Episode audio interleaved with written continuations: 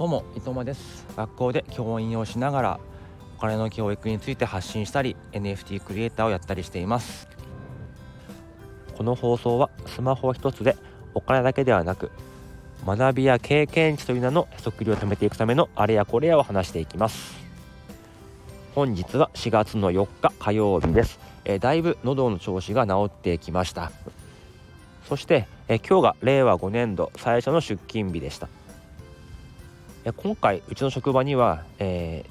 新社会人の、えー、人は来なかったんですが、えー、新社会人に向けての今日はお話をしたいと思います。はいタイトルにもあるように新社会人は NFT や仮想通貨には投資をするなという話でございます。理由はたった一つ今目の前にある仕事に全力で、え取り組みなさいということです。すで、えー、にね、え学生時代から、投資をしているとかえ、投資をするのにね十分な知識や、え、お金があるのであれば、え、別ですけども、え社会人になったことをきっかけに、え投資もしてみようかなとか初任給を、え投資に使ってみようかななんて思っていたら、うん、今後、えどっちも失敗します。やっぱり投資をしてしまうと、えその後の値動きが気になっちゃいますよね、うん、そうなってくると、うん目の前にある仕事本当はね覚えなければいけない仕事がたくさんあるのになんか気持ちが値動きの方ばかりに行ってしまってえ仕事も投資も共倒れになってしまうんだと、えー、僕は思っています。ある程度もう習慣とかルーティン的に仕事ができるようになってくればあ何かね投資のことを考えながら仕事をするなんてことも、え、できると思うんですが、え、1年目2年目はまずはそんなことはしないで、え、目の前の仕事を一生懸命頑張るとそして、え、頑張りながら、この仕事が自分に合ってるのかとか見極めたりあその中で余裕があるんであれば投資の勉強をして、え、2年目以降始めるとか、すればいいんじゃないかなと僕は思います。まあ何の投資にしろ、うん、勉強しないで、えー、行ってしまうのはそれはギャンブルにね、えー、近いものだと思いますのでやっぱりねある程度勉強しっかり時間を作って勉強する必要はあると思います、えー、ただですねある程度マネリテが高い新社会人の方は初任給を貯金するだけじゃなくてなんとかこう運用しながらねあの増やしていかなければいけないかなとかって思ってる人もいるかもしれませんその場合は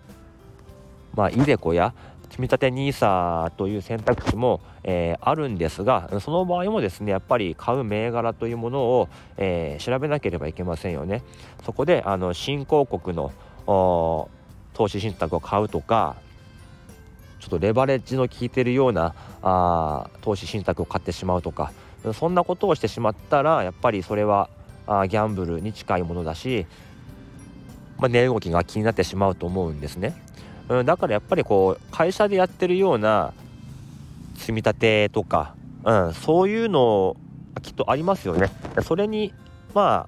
あ2万か3万、えー、天引きで給料天引きでやってみるのをおすすめします。ね、何かしら運用しながら例えば夏休みや冬休みを使ってちょっと投資の勉強をして2年目からはあ投資信託とかの方に、えー、シフトしていくとかまあ、そういう運用方法を、え、したらいいかなと、え、思っています、えー、僕はですねマネリテはすごく低かったのであ給料が上がれば上がった分だけ、え使っていましたし、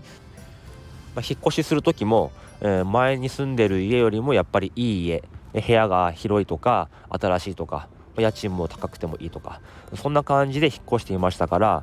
ずっとお金はたまんなかったんですね。給料が増えると出費まあ浪費も増えるようなそんな生活をしていて本当に結婚するぐらい直前まで全然お金が貯まってない状態でした。ボーナスでやっとトントンになるぐらいかなみたいな、うん、そんな生活だったんでやっぱり新社会人、まあ、1年目から、え、運用していくことは大事かなと思います。ただあ言いましたけども投資の知識がない場合はまずそう投資信託とかをする前に、えー、職場の年金保険とか入ってみるのもいいかなと思っています。まあ、教職員のそういう団体でやってるやつなんですけどもそっちはま年利としてはまあ、0.7%から1.7%ぐらいのあ年利ですね。で一応元本保証にはなっています。まあ、最初の12年であの解約してしまうと元本減ってしまうんですけど基本的には元本保証で、えー、その年利で増えていくということでまあね貯金よりはいいし、まあ、天引きなんでねあのー、まあ、必ず残高が増えていくのでまあこういう運用はお勧めしたいと思います。えなのでこれぐらい堅実な運用だったらいいと思うんですがあ例えばねあのツイッターとかで NFT や仮想通貨の情報をよく目にしてて、えー、初任給もらったら NFT や仮想通貨、ね、ビットコイン買ってみようかなとか、え、思っている人もいるかもしれません、えー、それで買ってしまうともうその後の値動きとか、まあ、NFT であれば、えー、 Discord がどうだとか、えー、 allowlist がどうだとかいうことで、えー、情報をね、えー、追うことに、えー、気を取られてしまってなかなか仕事に集中できないと、えー、僕でさえね、ちょっと注目してる、え、プロジェクトがあったりとか、うん、高い NFT や投資をしてしまうとその後の値動きが気になって、うん、なかなか周知できない日があったりします。まあ、僕はまあそれなりに、えー、経験値がありますから多少そういう集中できない瞬間があっても、うん、なんとかごまかせたらできるんですけども、うん、なかなかね新社会人の方々にしてみればですね、えー、ボロが出てしまうと思いますので、まあ、最初のうちはそういう使い方はしない方がいいんじゃないかなとか、えー、思いますね。結構堅実にやる。で今の仕事としっかり向き合う。ね、えー、それでまあ嫌ならねやめればいいんでしょうけどもまあ、石の上にも3年と言葉があります、うん、この言葉はまあよくできてるなと思うんですけどやっぱりね、うん、それぐらいやんないと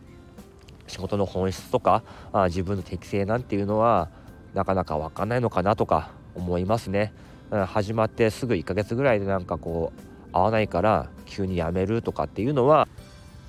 何のスキルや経験値もつかないまま転職するようなもので、うん、そんなことを繰り返してると辞め癖がついて、まあ、ずっとこう続かないままの、まあ、人生とかになっちゃうのかななんて思ったりもしますね。うんはいまあ、最後ねちょっと話がずれましたけども、えー、新社会人の皆さんはですねお金を運用したいと思うのであれば仮想通貨 NFT なんかには投資せずにまずは一生懸命今の仕事を頑張ってくださいということでした。はい、では今日はこの辺でおいとまいたします。